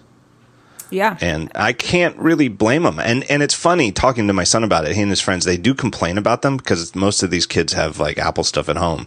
And they even complain about the things being this isn't like like uh, my son playing to me and knowing this, if anything he would tease me and if he if he knew better he'd tease me and tell me how much he likes the Chromebook. It's just you know me subtly gauging his opinion. He's like, "Oh yeah, it's a real piece of junk," you know, like the trackpad. Um, you know, and the kids are nuts. I've said this before. Kids today are nuts about things like frame rate because it's all from the games, and you know, right, but even right. even just using the Chromebook for schoolwork, it's like he's like, oh, terrible Slow. frame rate. Yeah, he says frame rate. Yeah. Oh my oh, god, kids today, him. kids today are nuts about frame rates, and they all know sixty. they, everybody knows that sixty is what you want. That you want sixty frames per second. Um, I don't, well, hold on. I think I think kids definitely know slow now because like they're like my iPad doesn't do that, but do you think maybe only your kid knows the word frame rate? No, definitely not because they watch. They all watch um, uh, YouTube videos nonstop of like of, video games. Yep, and while okay. they this is this is what kids do like today. Minecraft. It doesn't matter whether yeah Minecraft the the you know the Arkham Batman yeah, game. It doesn't yeah, matter what games you play. What you do as a kid today is you start playing a video game on device A Right. Could be your phone, uh, could be your iPad, could be you know like a, a Wii U or whatever. And then on device B, mm-hmm. you watch videos of people playing the right. same game right. at the same time, and it's yeah. you know it's okay. nonstop chatter about things like frame rate and stuff like that. It's not from like a. a trust me, he's not unusual. He he's ten. Oh my god! And trust me, frame met. rates frame rates are a huge deal. That's so funny. Just I really, I you know, I didn't even think about that. I mean, I, I um at work the the makeup artist, her daughter talks to me about Minecraft constantly, and she and she's constantly you know telling me, oh well, I saw this video of Minecraft, and you know they built this and they did that. So I totally know what you're. I just I the idea that like a kid would be sitting like, oh yeah, the frame rate on this Chromebook is terrible. Like yeah. I, the fact that a kid would be saying that is amazing to me, and so I thought in my head like, oh yeah, of course of course, John's no, but it's not. Like yeah, it, you would it, that would make some degree of sense, but it's not. It it isn't. It's just common. Like a, a, a the, one of the most disparaging words like a fourth or fifth grader can use to describe something is uh, laggy. laggy is lagginess is a huge issue. All these kids are going to be way better reviewers than I am. Yeah. It's a huge deal with all the kids who are into Minecraft because like Minecraft is so extensible. You can pl- plug in like new shaders so that you can get like right. a total totally different graphics engine. Um, but it slows uh, the hell down. Right. It's it's you know if you're running it on like a MacBook Air or something like that, you get lagginess, and it's that's that's a this is the worst thing that could possibly happen. It's horrible. Hmm. But anyway, I can totally see why schools are loading up on these things because if I were going to put devices in the hands of fourth and fifth graders, uh, you know, it makes an awful lot of sense to give them a two hundred dollar thing that if they drop and needs it needs to be replaced, you know, it's not going to crack like like an iPad. Right. Hmm. Yeah. And that also it ties into another thing that you've written about recently, which right. I wanted to mention, which is the you, you did a whole thing on. Uh, do you still need Microsoft Office? Yeah, you see the pattern here. It was it was Microsoft August yeah. in my life. Um, it just happened that those topics sort of were in a good succession because I did the laptop piece, and obviously, you know, the piece led with recommending um, the air. And I got a lot of emails from people saying, well, how am I supposed to use the air without Microsoft Office. And so I had to write back to people and explain to them Microsoft Office has been available for the air for a really long time and forever. for yeah, yeah. I, I am pretty sure Microsoft Excel shipped on the Mac first. And that it was. I, you know, and well, and, and to their credit, some people wrote back and said yes, but it's a far inferior product on on the Mac. And I, I said I actually agree. I have I use Microsoft Office on on my Mac, and I actually run Parallels sometimes to run uh, Windows, I mean, Microsoft Office 365 because you get a better Outlook experience, blah, blah, blah. Um, so it just started getting, you know, my, uh, me thinking, okay, well, maybe we should do a piece right now explaining to people that maybe they don't need Microsoft Office. Um, and so, yeah, that was, that was that piece. And then it just happened to be that, that Windows 8 was, Windows Phone 8 was launching on this HTC. And so every week I feel like as if I've, uh, been giving a, a nice look at what's going on in Redmond. Well, and I do think that there's an interesting angle there on education where, uh, you know, like in my son's school, like a lot of the stuff he does, it gets sub- turned into the teacher by Google Docs. That you don't have um, documents. There's no, you don't save stuff to your hard drive and then print it out and hand it in. It's, you know, he I'm not even sure exactly what the steps are that he does, but it's you know it's completely through the school's uh, Google Docs thing, Google right. Office thing. Yeah, I mean, I my entire editing process is now done in in Google Docs. I mean, we when I deal with the print editors, we we move back to to Word, but um, when I deal with my direct editor, we're we're just completely in Google Docs, and it's a great. I mean, I compared Office or Word Online and Excel Online and PowerPoint Online to Google Docs, and then also what Apple's been doing with um, iCloud pages and, and spreadsheets and, or I mean, with numbers and, um, Keynote. And, you know, all of those platforms have added really substantial sharing and collaboration features, but Google still has just, it's, it's really built into the platform. Like it, you can tell that that's where this was built. Like this, that was the main reason they built some of these features or these platforms. Like it's almost like I, I, I, and I think this is actually true. I think Google built Google Docs so they would be able to collaborate on documents rather than just have something that lived in the cloud. Um, and it, it feels that way. Like the sharing capabilities are better, that being able to comment on what somebody's written, being able to live edit and watch them live edit. It all works better still on Google stuff. Yeah. And I do think that it's a good, I think you're exactly right that it's, a, it, it really matters where the product started. Right right? Though I have to say, Apple the the new iCloud pages. I don't know if you've tried the sharing functionality, but they have some interesting stuff in there that I actually, you know, there were a couple small features. I'm like, oh, I wish Google Docs had this now.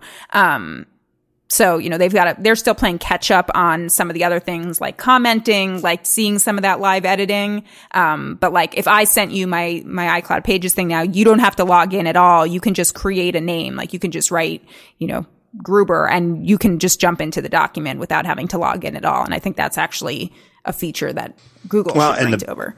And the big thing too is that you don't, I mean, the whole basis of all of that sharing is that you don't have to coordinate any okay, I'm going to open it now. Don't ch- right. don't make any changes on your side. Like Dropbox is an amazing amazing service, but like if you're sharing a document between two people on Dropbox, like a, an app that's not meant doesn't really right. isn't aware of Dropbox, just open it up in numbers or whatever.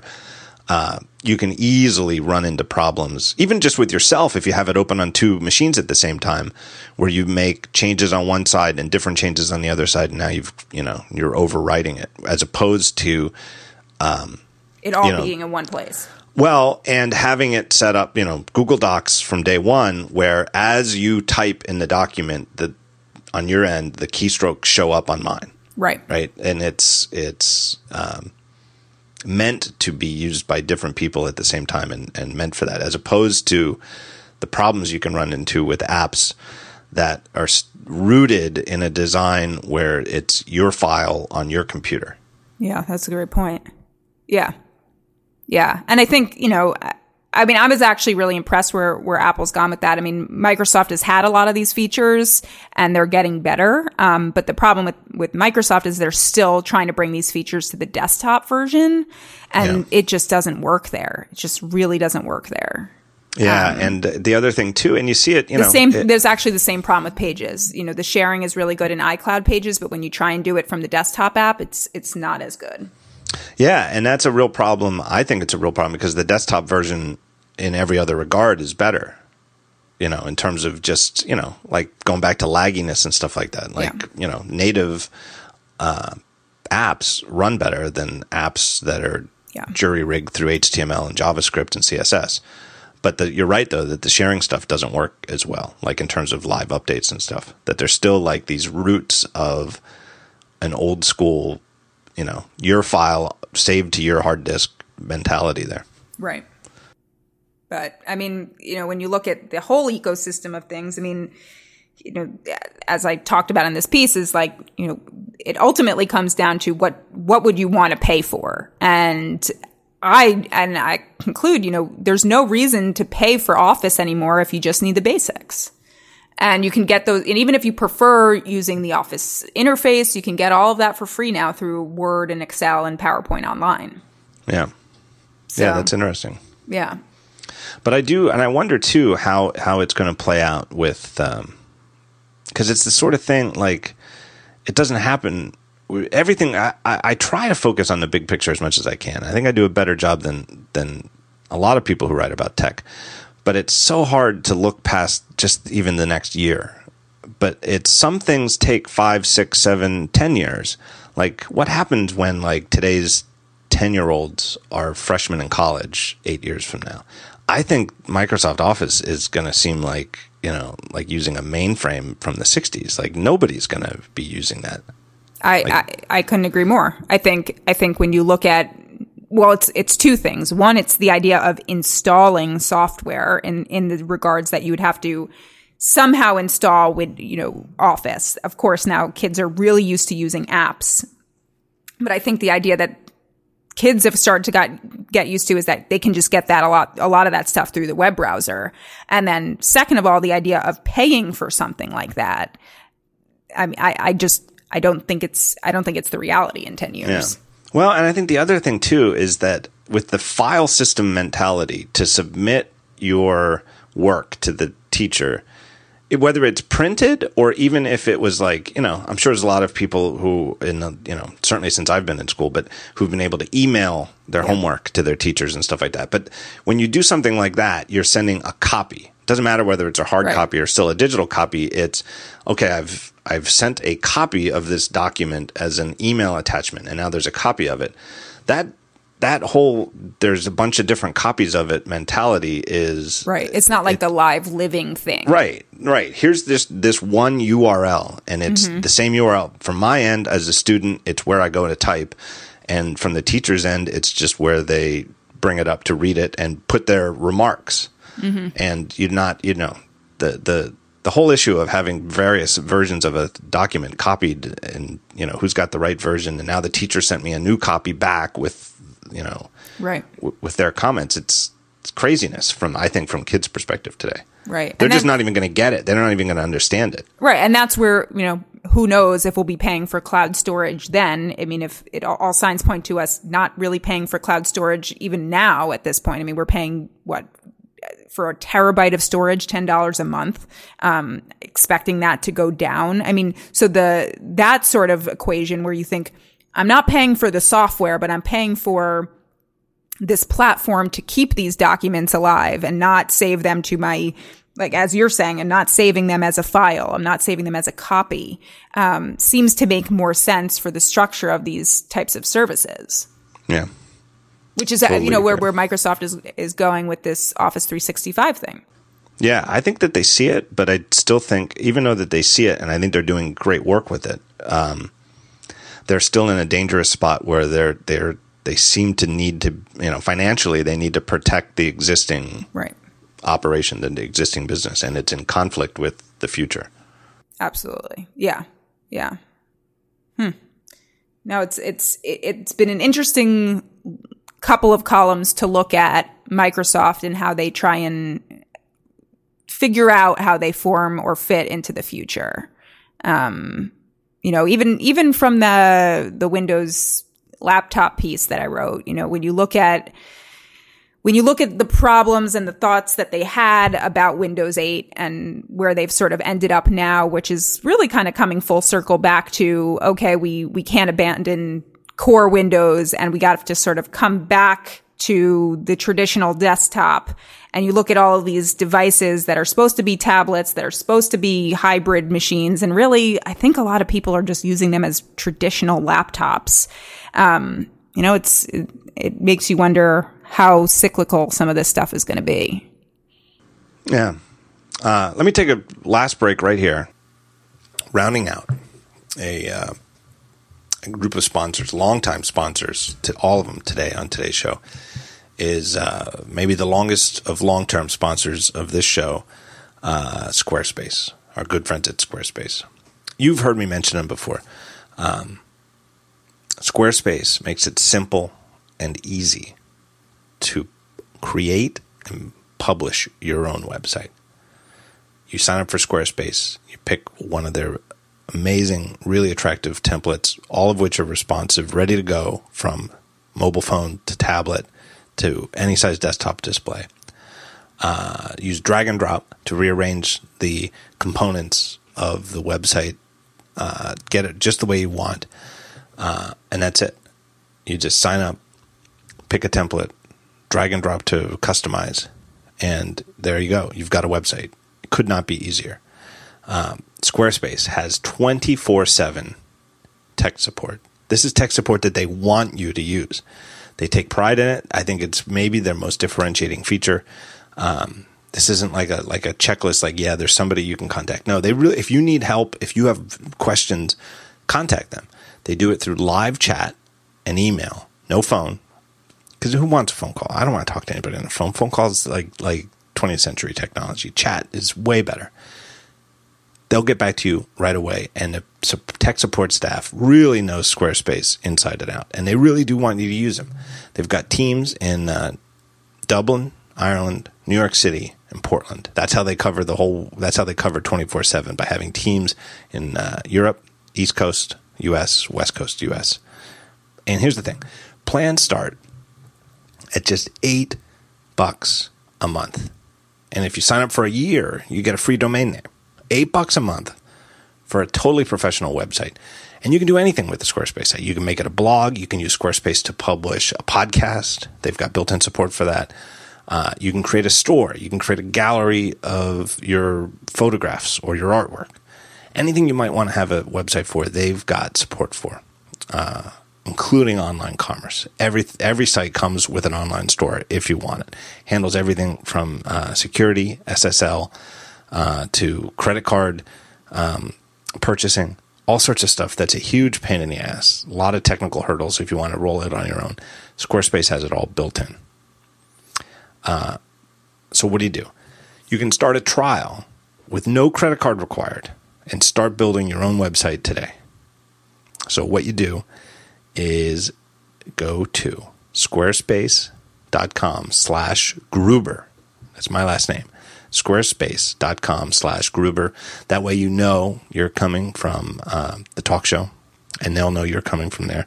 You know, you might think, why does Squarespace keep sponsoring the show? You know why? Because people like you go there, finally decide, hey, I do need a website. Maybe I should check out Squarespace. And when they go, they use that URL or they use the code. There's a code JG when you actually sign up to pay. After you, you go there, start building your website, when you're ready to sign up, use the code JG and you'll save 10% off your first purchase. If you do the thing where you sign up for a year at a time, um, that could be a significant amount of money. Uh, use those codes. That's how they know you got here from the show. And people like you who do that, use that code, use those URLs. That's how somebody like Squarespace keeps coming back to support the show. Uh, so my thanks to Squarespace. Check them out if you have any interest in building a website. Here's uh, two more things I wanted to talk to you about after having gone through all those um, laptops. Is first trackpads like is that still a problem on Windows PCs where the trackpads are just grossly inferior to the MacBook ones, or have they finally caught up a little bit? No, it's still it's it's it's still one of tech's greatest unsolved problems or mysteries. I do not understand why Windows PC makers cannot figure out to, how to make a trackpad as good as Apple's. And it's not purely software because everything I've read is that when you run you reboot your MacBook you know, in Windows yeah, it works Camp, better. It has it's the best Windows trackpad you'll ever use. Yep, yep. I did I did a piece right before I left The Verge a couple of years ago on why the MacBook Air was almost as good of an ultrabook as any PC maker could make. Right, and um, the trackpad and keyboard were big part of it. Right. Um, you know, I even recommended in this laptop piece that just buy one of these laptop, these Windows 8 laptops with a touchscreen. First of all, they're just as, they're just like, they're all competitive on pricing. You basically, even from the $500 range, even down, you can get a Windows laptop with a touchscreen. So just buy one with a touchscreen because if you run into these problems with the trackpad, you can reach out and touch the screen it's almost like a like a small band-aid on the problem but um yeah, I, you know, in some places it's been fixed. Like Lenovo's works better than some. Um, Asus is, I don't understand why that trackpad is, it's like trying to use sandpaper. Um, who, who, else made a decent one? Uh, Acer's kind of breaks a little bit. I, it's just like, it seems to be the last place they're focusing on. And it's like, that's one of them. I mean, if you can't sure. navigate your computer, why do you have a computer? Yeah, it should be one of the first. I, I especially, I, I find you know because I have a desk, I still have a real keyboard and stuff at my desk where I try to do most of my writing. But when I'm on my MacBook Air, it's more, if anything, more than at my desk. It's a little bit more consumption. Yeah, and that means like needing to scroll and stuff like that. And if the trackpad, every time the trackpad gives me trouble, it's always annoying. You know, I can't. It's central to the experience to me the trackpad on the air, I mean, I actually now, this is an example. I have a Thunderbolt display at my desk at work. And, you know, some might, I think the IT guy said, well, just close your MacBook and just use that and we'll get you a spare keyboard. And I said, no, I don't want to use the, the trackpad, the magic trackpad. And I really like my Air's keyboard. So I want to use that as the home base and just look at, at the, the screen because I, I live with the trackpad. I can't use a mouse. Yeah, well, you know what I've seen, and I'm like you, you know, like you in Times Square, just looking at, uh, you know, can I find anybody using a Windows phone? When I travel, I do I, airports. I love to just look. yeah. What are people using? And on vacation, like at Disney World, uh, what are people taking their pictures with when they're holding their cameras and tablets up? What what kind of device is that? Um, I see so many people, but always with PCs, almost never with a MacBook. With mice with mice. I right. do too. I, I, yeah. I, this is like my thing too. I, I pretty much count laptops when I go in coffee shops and like I will just do like the mental math, like, okay, yeah, right. Three, like, you know, looking at this place, 30% of the people in here are using PCs and, and they're, and, the, and then 50% or 100% of those 30% are using, are using mice. I saw two guys, you know, I, who were obviously colleagues setting up, um, in like the hotel. Uh, I forget where I was, but it was like in a hotel bar la- slash lounge, you know, but a relatively small table. They both had huge laptops, 15 inch PCs, you know, big, not, not air style ones, big I know ones. exactly what you're going to say with the tiny mouse. With, with the tiny mouse, but they were on the same table, like um, battleship style, right. right. You know what I mean? Like the, yeah, yeah, the totally but it was a small cocktail table with two big laptops. They only had like a few inches, and they both had mice, and they're just they had to pick up the you know they had to keep picking right. it up to move it around, and it's like a Charlie you know, Chaplin skit. Right, and I was like, wonder what they're doing, and I, you know, just curious as I went to the rest of them, I'd like look over, and they were both doing something in Excel or Right, or right. some other spreadsheet. I don't know, it's, you know, but clearly they were doing spreadsheet work. But they both with these huge laptops and no room on the table were using mice, and I thought, man, that is got to be a sign that you know that they've got terrible trackpads. Right. I, or it's it's habit. Like I think people have this habit of using mice. They know how to use their keyboard shortcuts with their left hand and they have their right hand on the mouse. But I, I don't I don't know why. Um I I I would say if you asked most people who own a MacBook or a MacBook Air, like the number one thing they like about it is the touchpad um, or the trackpad. But you know, this is how the other half lives. I don't I don't know. Uh, I I I I've, I used to tackle it more when I would meet with companies like Synaptics who make the the sensors and the and the touch panels for the the PCs, and I actually think they do work with Apple as well. Um, and for a while, they were, you know, I'd, I'd heard that Apple had some extra IP on certain types of touch and stuff like that. I I simply think for most of these, it's just getting the hardware and the software to work better together. And you know, I, I thought that's why I have to, you know, I, I, I, was upset a little bit that Microsoft just didn't turn the Surface Pro 3 into a laptop. Um, you know, cause my biggest problem with that is like, you, you went pretty far here. You've got a really nice system, but this is not a laptop replacement because the keyboard and the trackpad are so crappy.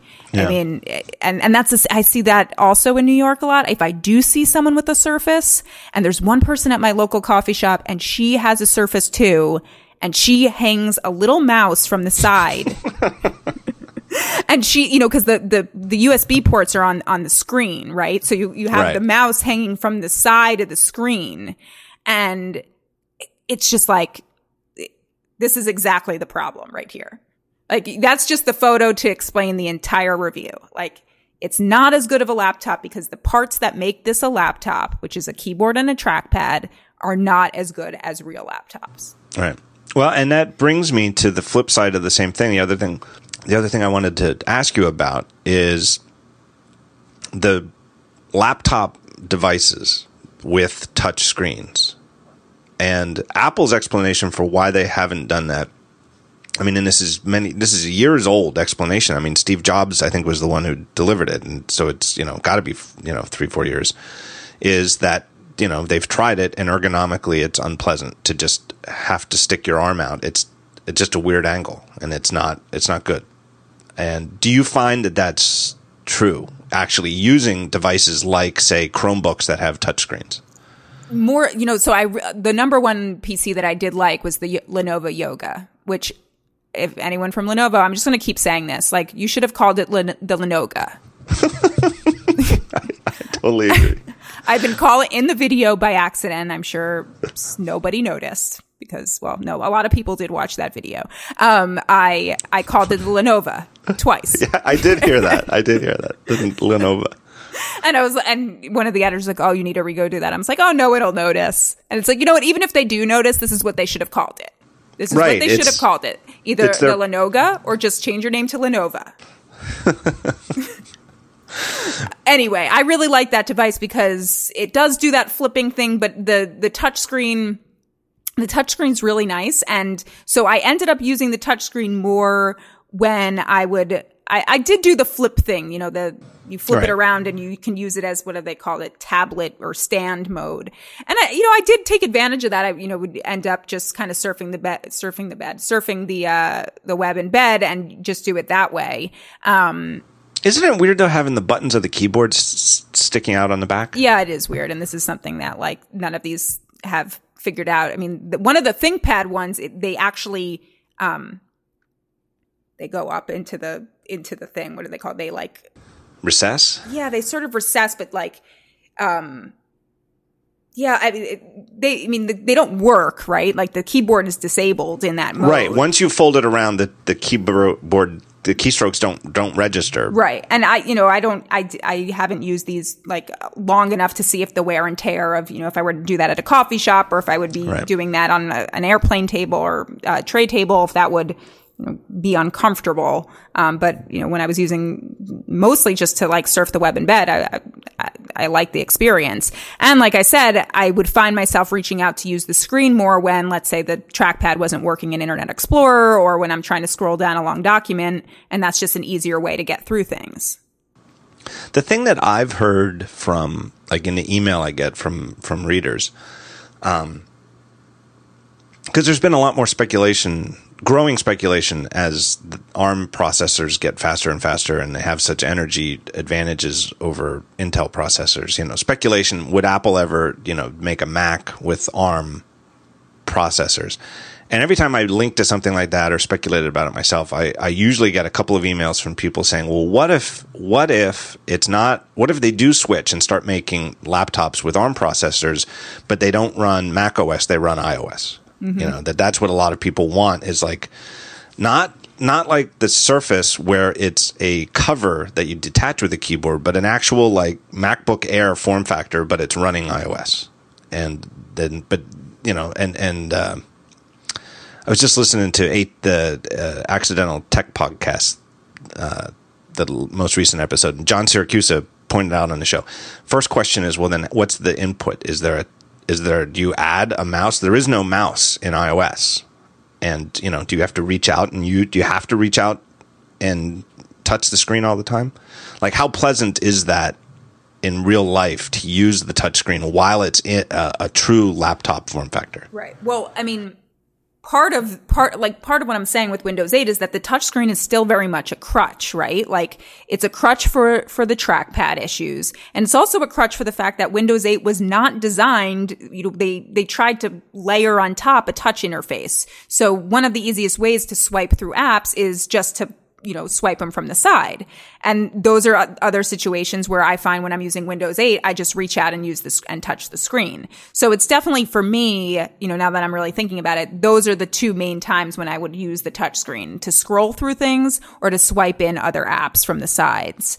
Um, yeah, I think, you know, I guess, I guess the question, when I think about iOS, you know, I can't really imagine using it with a with a with a mouse. No, I can't either. It, and um, it's really unpleasant if you, like, as a developer, if you just you can you can do it. You can run iOS apps as right. a developer on your Mac when you're testing Mac. it, and it's horrible. It's really really mm-hmm. bad sitting there and clicking around things on, with the mouse. And I'm sure they could somehow make it a little better and add shortcuts, like so that you could you know, two finger scroll or something right. like that. I, mean, I, I don't only, know, but the only place you would want to do it, and I don't work on my iPad that much anymore, but when I used to write things on my iPad, you know, I guess I would want it for maneuvering through tighter menus in, in Office or whatever. Um, well, and a mouse cursor is way easier for exact copying, pasting. placement. Yep, and for getting the insertion point right in the middle of the word between the two letters where you want to, you know, fix a typo or something like that. Right but I don't know. It just seems to me like two different universes. But the other thing I hear from readers a lot is that they'll say stuff like, "Hey, you know, it's funny. I I never thought that I'd like a touchscreen Mac either, but I was on vacation, you know, for a week and I didn't take my Mac. I only took my iPad, and mm-hmm. I came back to work and I."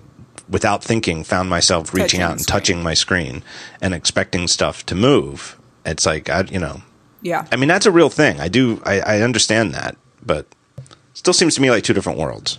It does seem like two different worlds, but there are certain places, I think we're describing it, where there are certain apps that we feel really comfortable reaching out and touching the screen.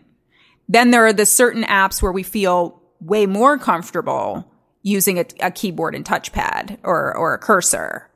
Um, and that's, you know, Microsoft likes to give you that option. Yeah. Um, but of course, Microsoft designed the operating system around touch. Um, right. Yeah. And I think yeah. I think that's what Apple says. You know, Apple says, um, you know, this operating system was just not designed for for touch. Right, and this other one is. You're right, and this other one is. That said, I'm still, you know, I mean, and that's one of the problems I sometimes have with some of the keyboard docks for the iPad is like you start to want to do more. And I wrote that piece a couple months ago. I know we talked about it, which was like tablets for work, that when you attach a keyboard to a tablet, you start to want to do more. Mm. And sometimes that wasn't designed for that. Right? Like if I attach a keyboard to my iPad, I start to want to be able to multitask better. I start to want to be able to type and do keyboard shortcuts and easily swipe up on the on a, some sort of trackpad to get to something.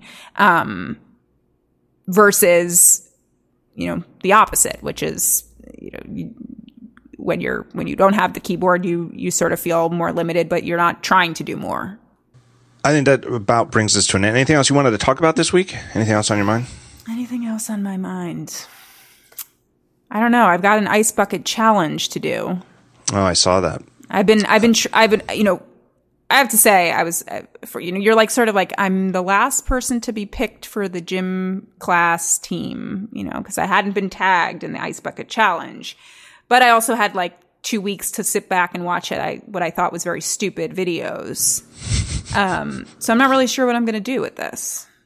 I've I, I, saw something about that. Uh, this is this. I, if I can't imagine there's anybody who hasn't seen this yet, but uh, it's for ALS, the AKA Lou Gehrig disease. Um, and I've seen some people, and, and, not people who are trying to be cynical, but people who are like, you know, uh, is the point to raise money, or is the point to make these goofy videos. Right. But I saw somebody say that they've they've raised like this they they do it's like an annual campaign to raise money for ALS and that this year's campaign is something uh, it's already like 10 times more money than they raised in 2013. I'm sure. So it is it, you know, it is in fact proving to be incredibly successful from their perspective as a, a, fundraising thing. Well, the what the thing that really confused me, you know, early on in the week, or was the end of last week, which was like, okay, the celebrities were getting in on the game, and you know, from the start, it was from from what I'd understood from Facebook videos that I'd watched from my friends, it was like either or, right? Either you dump this on your head or you give the money. Yeah, yeah, and I think that's what's what's making some people like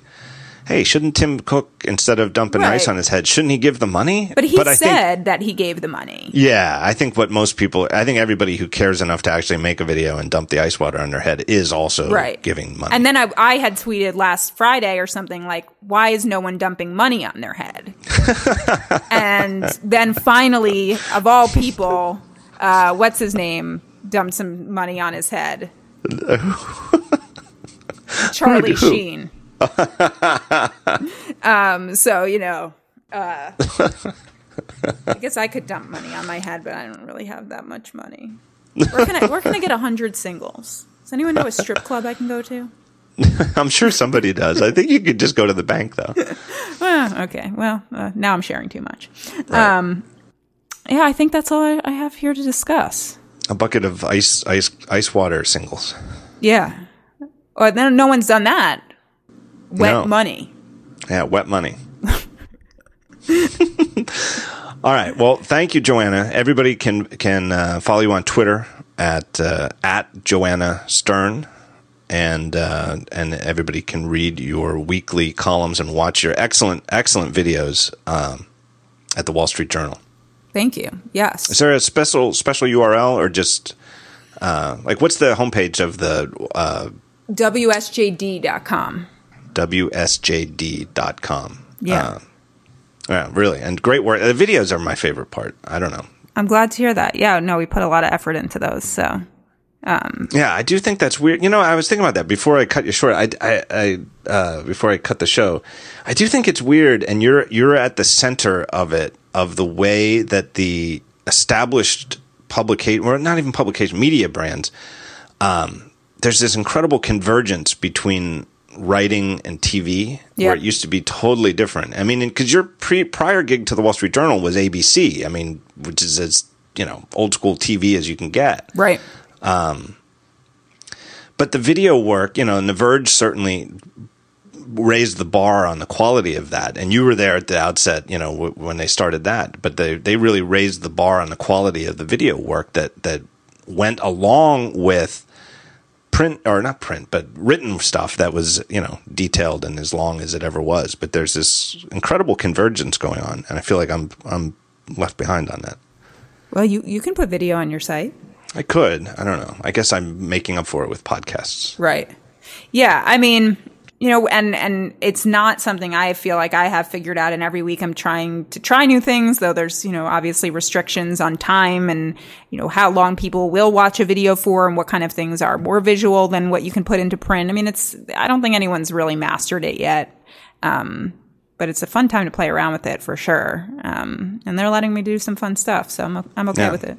Well, and the production value is just excellent. I mean, it doesn't seem like oh, here's newspaper people doing video. It's you know top tier. This this could be on any TV broadcast quality video. Yeah, my my producer um, Drew Evans, who will never listen to this because he well maybe he will maybe we'll get him to listen to this. I'm trying to get him on Twitter, um, but he's he's amazing. He's he's really really good. He's um, right. There's no there, uh, you know no compromise. No well we're just doing a video as an extra type thing. It's you know we expect this to be as excellent as the writing, which you know in the Wall Street Journal has always been known for uh, you know you know no holds barred excellent writing quality. Yeah i mean he's he's amazing. And i mean it's it's fun to be able to have a producer and the a producer with skills that can actually kind of just make certain things happen which is really cool too.